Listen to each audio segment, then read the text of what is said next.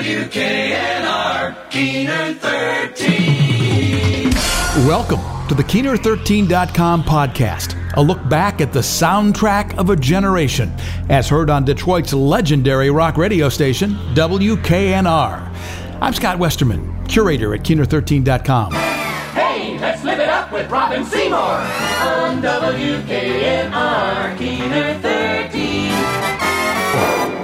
Packer marches on. Hey, birds, want a treat to eat? Well, at a price is hard to beat? Well, sure you do. Get Chiquita golden ripe bananas at Packer's very sweet price of just 10 cents a pound. Chiquita, the world's finest and sweetest bananas, only 10 cents a pound at Packers. Here, look out! These are the ventures on the Robin Seymour Show with Slaughter on 10th Avenue. It's fitting that our reboot of the Keener13.com podcast begins with one of its most illustrious voices.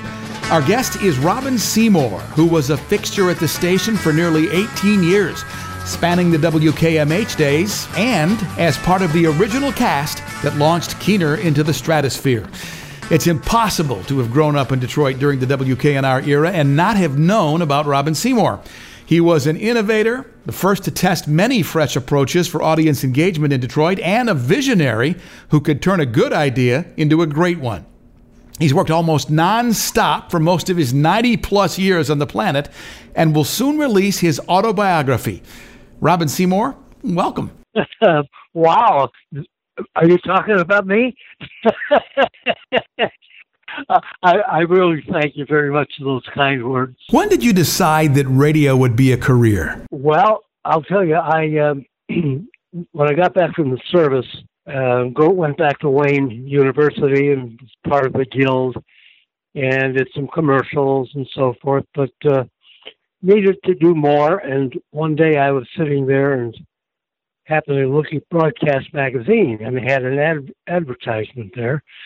Uh, they needed some help, and so I sent a little information to them, and lo and behold, they called me back. In fact, Don DeGroot, who was general manager at WWJ, then, unbeknownst to me, was the uh, manager and vice president of WBAL in Baltimore. And he hired me to do sound effects. I spent a couple of months there. I wasn't too happy about it because it only paid $40 a week. And I always put 10 cents aside on Friday morning so I could grab the bus and go to the station to pick up my check and go to work. I came back to uh, Detroit, back to uh, the Wayne University Broadcasting Guild, and also then uh, was looking for work. And a friend of mine there at the Guild, Fred Fisher, said, There's a new station in Dearborn, and they're looking for somebody, but it doesn't pay much. I said, I don't care. So I just did it part time at 90 cents an hour, went there and auditioned and got the job. Eight months later, Fred Knorr, the owner, came in and said, Who's on the air today at two o'clock. And I said, Me. He said, You're going to be a disc jockey. At that time, I just again did it part time. It went on for a few months and it started to get some recognition and so forth. So I really didn't decide definitely what I was going to do until about another year or so when my income increased, uh, the audience increased, and I said, gee, I might have something here. But I really wanted to do acting on the stage because I did a lot of uh, stage work back in uh, Wayne University and in high school and so forth. And I had a goal to be the world's greatest actor. That I didn't quite make that. I never really decided I wanted to make this a career until I start, started to see some income that looked like the future could be a bright one. So I would say about two years after I was a part of WKMH, I said, well, this looks like it. But your first appearance on radio was, in fact, much earlier, thanks to George Trendle and WXYZ. Close to 12 years of age, I went to audition at WXYZ, and I got to be one of the uh, nephews uh, at WXYZ on the Lone Ranger, playing the part of Dan Reid, the Lone Ranger's nephew, and I always tell people I have a big part. Okay, Ranger, okay, Tonto. I declare, Dan, this is going to be a night that ain't fit for man or beast. You don't have to go to Mr. Martin's office tonight, do you? Nope. Said I'd better stay home to see if the fireplace is kept well filled. Uh, what's that you're doing? Oh, just carving something out of this hunk of wood. It's cowboy's head, see? Oh. Is that a mask you've shown over the eyes? You spotted it, eh, Graham? Is that the Lone Ranger? No, head? I never said it was. Oh, you never said. You needn't say. I've been able to read your face ever since you was knee high to a pup. And there's a special look you always get when you're thinking about that masked man. Gee, I wonder if I'll ever have a chance to go to the Southwest where he is. You wonder if you'll ever have the chance? Well, why won't you have the chance, son? There's a chance for anyone to do anything if he makes it. And suppose there's a chance the Lone Ranger will ever come up into this high border country. Now, what gave you that idea? Well, he never has, has he, Graham? Mm, nope. That's why hardly anyone around here knows much about him. Just wondering. I guess I better put another log on that fire. and that paid about thirty-five dollars a show, so that wasn't too bad at, at the age of twelve, quite twelve. But uh, I did that for about eight months, and then my voice uh, changed, and they looked for somebody else. At the age uh, of nine, when I was in the fourth grade, they were going to be doing a play of Jack and the Beanstalk for the parents every year they put that on. We in the afternoon we do it for the uh, school, and then in the evening for the parents. And they were looking for the uh, shortest guy in school that would fit on the uh, marionette stage. And I and another fellow by the name of Paul, I can't think of his last name, we stood behind a curtain and we did.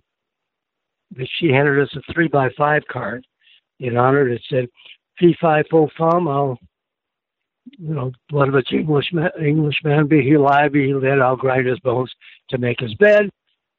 Bread, and he, we came out in front of the curtain, put our hand over each of our heads, and I got the most applause. That's what really started me in acting. When Fred Knorr told you you were going to be a disc jockey, what went through your mind? I knew what it was. Uh, I'd heard about it. I used to listen to other disc jockeys in New York. In fact, uh, the Make Believe Ballroom. That was the one thing I listened to. I thought it was great.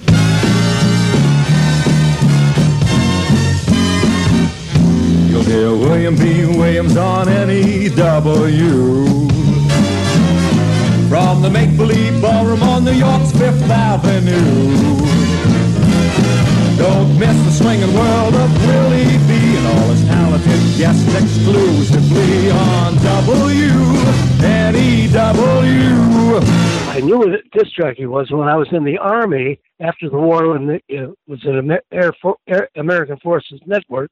Uh, I was on from 10 to midnight playing transcriptions and records and so forth and so on.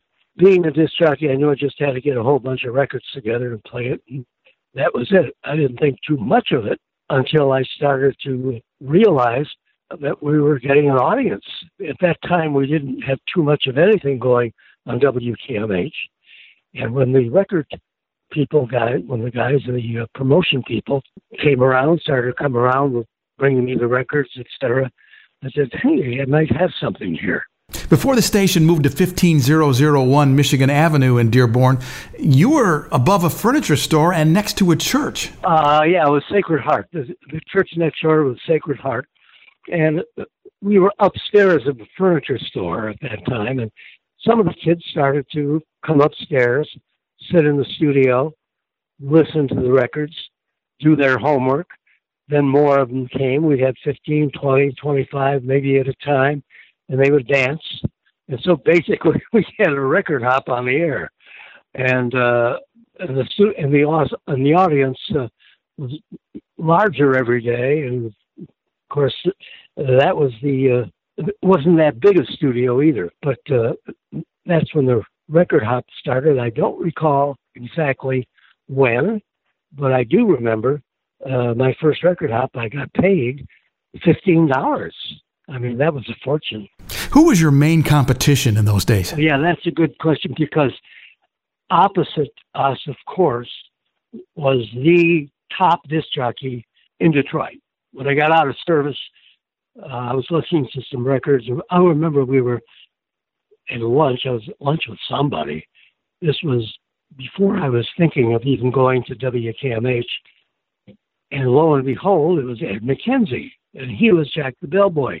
Ed McKenzie hired me when I was 15 years old, and I was on every Sunday night from midnight to six on a program they called Corn Till Morn. and as I recall, I was pretty bad. And he came in one night when I was on the air, and he said, let me ask you something, kid. I said, yes, sir. He said, what do you think you're going to be doing for the rest of your life? I said, well, I'd like to do this. I said, he said, you mean you want to be in radio? And so I said, yes, I'd like to. He says, well, don't. You'll always be on the outside looking in. I will never forget those words. And I really thanked Ed McKenzie for making me stay in radio and keep that thought in the back of my mind was quite a deal. And when I found out he was Jack the Bellboy, because he never really liked music, didn't like the record people, etc. But he did such a tremendous job at great delivery and was the top disc jockey. And we were opposite each other for 13 years. So, in effect, Ed McKenzie is responsible for your career. Yes, yes. Uh, you know how we had cocktail parties from time to time when the record artists came in town. Uh, they always had little gatherings like that for us to meet and promote their records, etc. And Ed McKenzie would come to those, and we became good friends. And then at one of them, I said to him about the story, and so he didn't remember it, of course, but uh, I did remember it. and I thanked him for that. he was the reason I stayed in the business. You must have interviewed thousands of artists over the years. Big artists and small artists and what have you, even like Tony Bennett and the Everly Brothers and Paul Anka and Sal Mineo and Rosemary Clooney. And you know who the first I- interview I had was a guy by the name of Bull Moose Jackson. I remember Bull Moose. His stuff was often banned for being too suggestive. In fact, during my radio career, I played Aerosmith's cover of one of his last popular tunes, something called Big 10 Inch Record. God me the strangest woman. Believe me, this chick's no cinch. But I really get her going when I take out my big 10 inch record of the band that plays the blues. The band that plays the blues. She just loves my big 10 inch record of her favorite blues. That was my first interview, and he was terrible, and I was terrible. My second interview with Alvino Ray. Does that name, name mean anything to you? Associated with the King family. Okay, Alvino Ray is in the, or- in the orchestra, and the King sisters, they were playing at Eastwood Gardens. And I would ask him a question, he would say yes. Another question, he'd say no. And I was perspiring and I was nervous. And I said, I'm never going to make it. The next interview I had was about a week later with Tommy Dorsey. That's when he was at Eastwood. And he came in. he was uh, quite a tippler. He used to like to drink a little bit, I understand, but he walked into the studio. It was summer, it was hot, and he was perspiring, and you could just feel the um, uh, what what should I say? The aroma of scotch in the studio. But uh, he was in pretty good shape. Asked him a few questions, and he says, "Don't worry, kid. We'll get through this thing." And he started to talk and ask me questions, and it moved. And I remember we talked for about forty minutes, and that sort of broke the ice with me. After that, I was pretty relaxed. So I remember those three. What do you remember about the transition from WKMH to WKNR? Well, we had to make a transition. I used to tell people we were number 11 in a 10 station market. Uh, it just fell apart after Mr. Knorr passed on. And then Walter Patterson became manager. And he asked me, and he had been there before. I don't know if you know about that. Walter Patterson was like their uh, program director when they started the station. He was a friend of Fred Knorr and the family. And uh, I don't mean to digress, but he played the piano and sang, and he was on every day. I'm going way back to the beginning of WKMH. We had a grand piano in the uh, studio, in the large studio, and I would introduce him, and here he is, ladies and gentlemen, Walter Patterson. And then music playing in the background, you know, and then he would start to sing, and one of the songs he would sing would be uh, "The Little Petunia in an Onion Patch." I don't know if you're familiar with that, but it basically was aimed toward kids. He uh, disappeared. He left, and then it came back after Mr. Knorr passed on with that terrible accident. And he was the manager. And the first thing he asked me, I remember I invited him to dinner, and he asked me, Robin, what do you think we need to do? I said, Well, Pat, I'll tell you where the industry is going now. It's going top 40 and it's going formula. I said, I'm not into that, but the point is, you've got to go along with the changes. I've been a dinosaur in this industry, but I know it's time that there has to be improvements. And this is where people are going with the jingles, with fast paced, young sounds. Uh, it's going here. And this is what needs to be done. I don't, I don't know. Six months later, he hired Mike Joseph at fifty thousand dollars to do what we had told him about and suggested uh, six months before. But the changeover, I was welcoming it. I never believed in top 40 and never believed in Formula Radio because I felt it would be the downfall of the industry over a period of time. But at this particular time, it needed Formula Radio. And so the switchover, when they then hired, you know, Frank Maruca became program director, as you know, and then getting Bobby Green and Goodwin and Sweeney, and then of course uh, in in the afternoon we had Gary Stevens. He reminded me at that time of me when I first started. He had that tremendous delivery and sound for top 40. It was made for Formula Radio.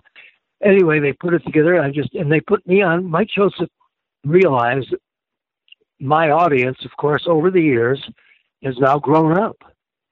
And where should you put a spot like that? Nine till noon. A lot of homemakers who used to be teenagers. And the whole station just moved in beautiful rhythm. So, yes, I enjoyed it. The switchover really saved my life in radio. It seemed overnight we became number one because everything matched. What precipitated your departure from Keener? When I was got into TV, Walter Patterson was the manager. He called me in his office and he said, "You got to make up your mind, radio, Robin, either radio or TV." I says, "What are you talking about?" He says, "Well, you don't spend enough time here at the station. You're in and out. If you want to be in TV, fine." I said, "But we can cross plug." Ed Metcalf, the manager and vice president of CKLW and Channel 9, said we can cross plug. So at the end of the TV show, we say, tune in tomorrow morning at 9 o'clock to hear me on, on Keener Radio. And in the afternoon, we'd sign off on TV. We'd say, we'll be on tomorrow morning at 9 to noon. It's Keener. Listen in. And then vice versa to tune into Channel 9. Uh, Patterson said, well, he says, you know, we're number one in the market. I'm going to just got the new ratings. And I want to show you just where you are at nine to noon. He then looked up at me and sort of got a pale look in his face. He said, hmm, your top rating here on our station from nine to noon. So anyhow, I told John because I saw no future for me. Uh, first of all, when Walter Patterson came to the station, uh, he took away about 75% of my income.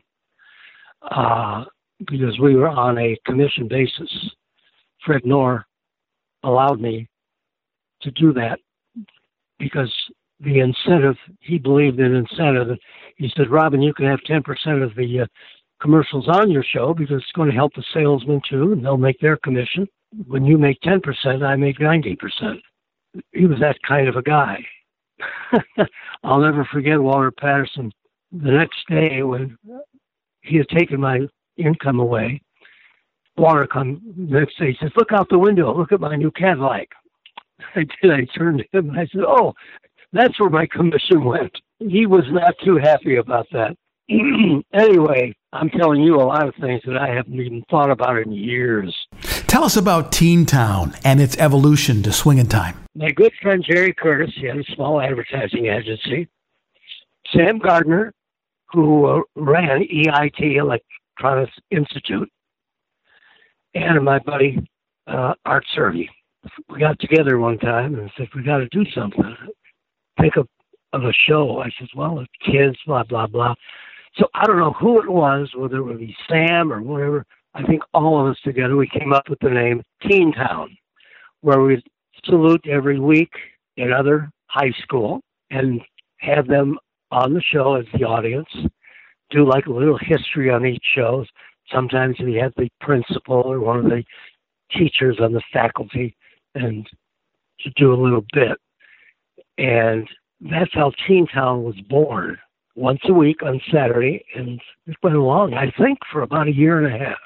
This was really exciting. Channel 9 came to me and asked me if I'd do a summer replacement show and said they were going to call it Swinging Time and they have it on Monday through Friday.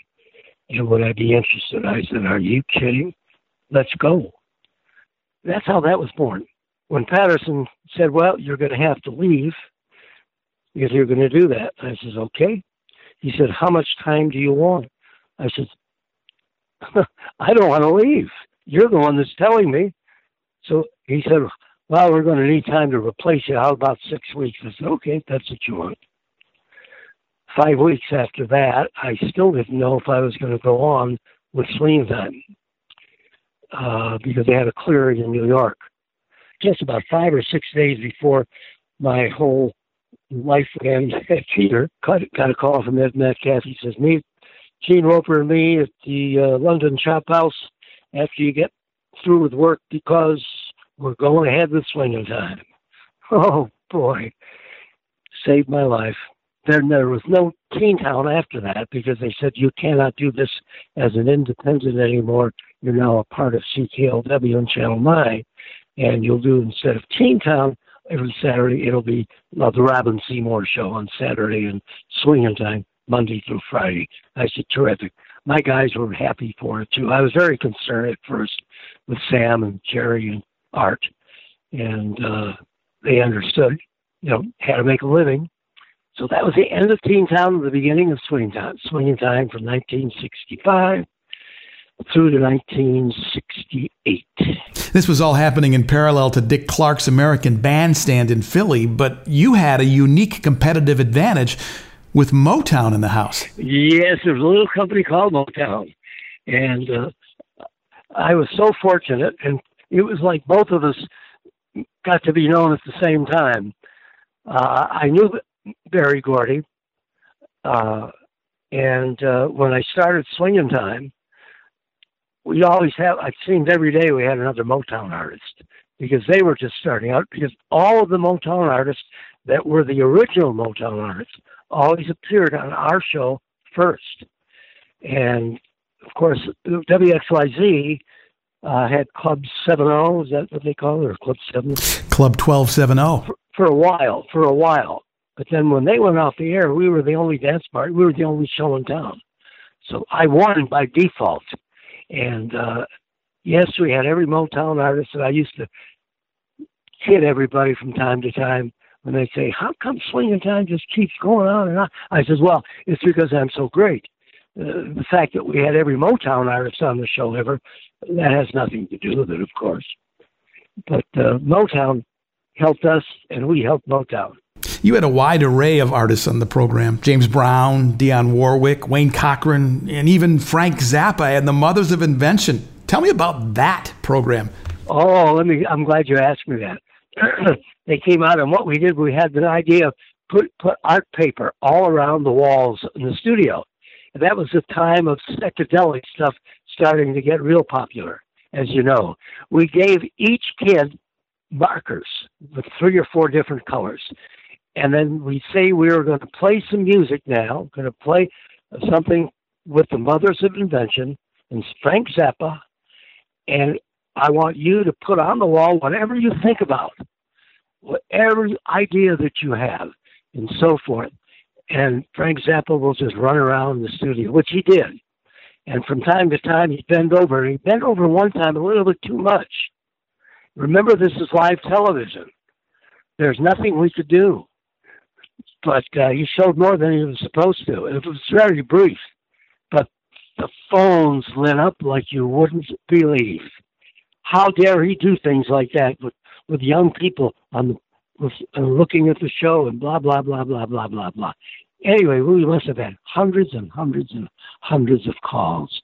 That was quite an experience. And uh, with Frank Zappa, he was quite a guy. And then there were the garage bands that made good. Is it true that Art Cervi, the man we remember as Bozo the Clown, discovered the Rationals? Art came to me one time. He said, "There's a band that I heard they are great, Robin.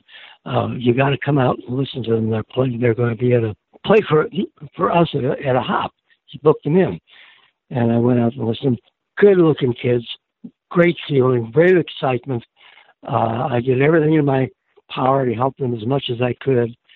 I, there's a little story about them when they did their record, Respect. Respect by the Rationals took off like crazy and was a real big hit in Michigan. Well, I get a call one day from Jerry Wexler, who's the A&R man of Atlantic Records. And he said, I understand you have a band called the Rationals. I said, I don't have them. I mean, they're on my show and they do a lot of work for me, but I have nothing involved in management. He said, You know their manager's name and number? I want to talk to them. We're interested in signing them. I said, Jerry, that would be terrific. And he called their manager and he called me back. And Jerry said, What is with this guy? I said, Why? He said, He doesn't, he will not sign him unless I send him a check for $5,000. He said, I don't do things like that. And don't they realize Atlantic Records and what we are, what we could do for them? I said, I'm awfully sorry. Well, we dropped it two weeks later they had just signed Aretha Franklin, may she rest in peace, and she came out with a little record called Respect. And it was amazing. And what is even more amazing is when I talked to Morgan here, oh, this happened about a year ago and I told him the story. And he said, You know, this is the first time I've heard that. He never said a thing to us. And I kicked myself for not taking it a step further and calling this guy and trying to explain to him what this could mean to them. So, this is a story I've always carried with me. I often wonder what could have happened to the Rationals had they signed. They did finally sign, with Bobby Crewe's label. They cut an album that didn't do that much, but uh, that was the end of respect for the rationalists. So after Swingin' Time, you tried your hand in management, promoting a band called the Sunday Funnies. Great group, great guys. Uh, Richard Fig is still their lead singer who is working in town. Fantastic. This guy's amazing. And Rare Earth I, I was very close to like uh, some of the top guys in Motown and mentioned the group to them, and they said, "Well, if you think they're good, we'll sign them," which they did, and they got Andrew Oldham to their production. And when I told the guys who it was, they went through the ceiling. Andrew Oldham was responsible for all of the early hits the Rolling Stones did. So after managing the Sunday Funnies, you had a brief return to UHF television in Walled Lake, back before UHF was Universal. What happened after that? After that, I got into network marketing uh, and started to do very well. That was in 1971. And I stayed in direct marketing until 1986. And 1995, started uh, Opportunity Productions, which went up until three years ago, and I hate to use the word retired because I never want it completely retire. I want to keep doing something as long as I can. Opportunity Productions did very well. We had did infomercials, corporate videos, both radio and did a lot of duplicating their seminars and did seminars. Got one infomercial that was a tremendous success uh, with a product called Super Blue Stuff. It was a pain product. Jim Lefebvre, the former Dodger manager and ball player, did some of the show for us and so forth. That show did about $40 million in sales in less than four years. Unfortunately, I did not have a percentage of it, but we placed the media for two years and did very well. They, they were they were doing a million dollars a week uh, in, in in business and so forth for a long time. And then I did uh, an infomercial with uh, Tippi Hedren. You might remember the name from Hitchcock's The Birds. Yeah, what a delightful, beautiful woman.